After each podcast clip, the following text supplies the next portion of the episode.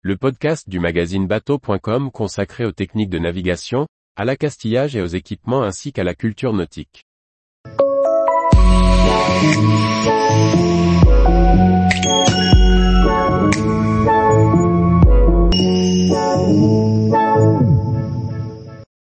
Naviguer sans se ruiner, les écoles de voile.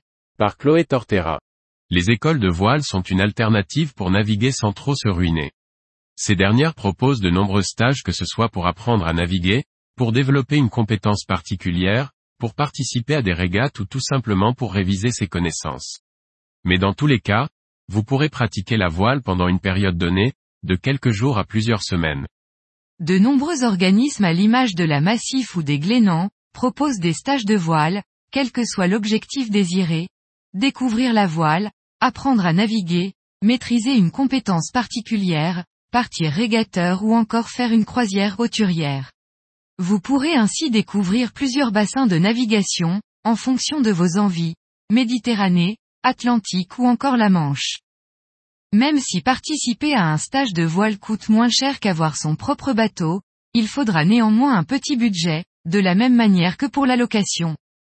L'objectif principal des écoles de voile est d'abord d'apprendre la voile.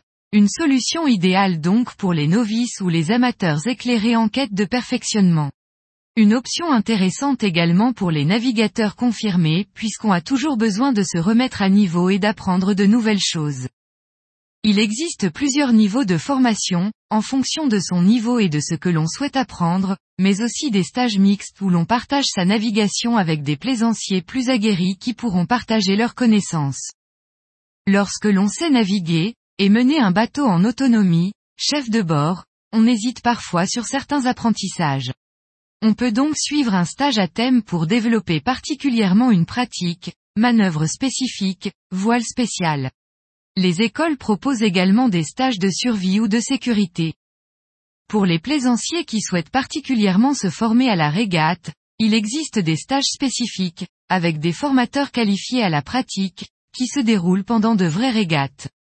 Il convient ici d'avoir déjà un certain niveau de voile.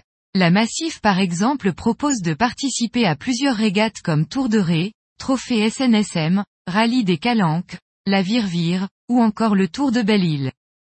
Les stages hauturiers permettent de naviguer longtemps, bien souvent deux semaines, et d'accumuler les milles.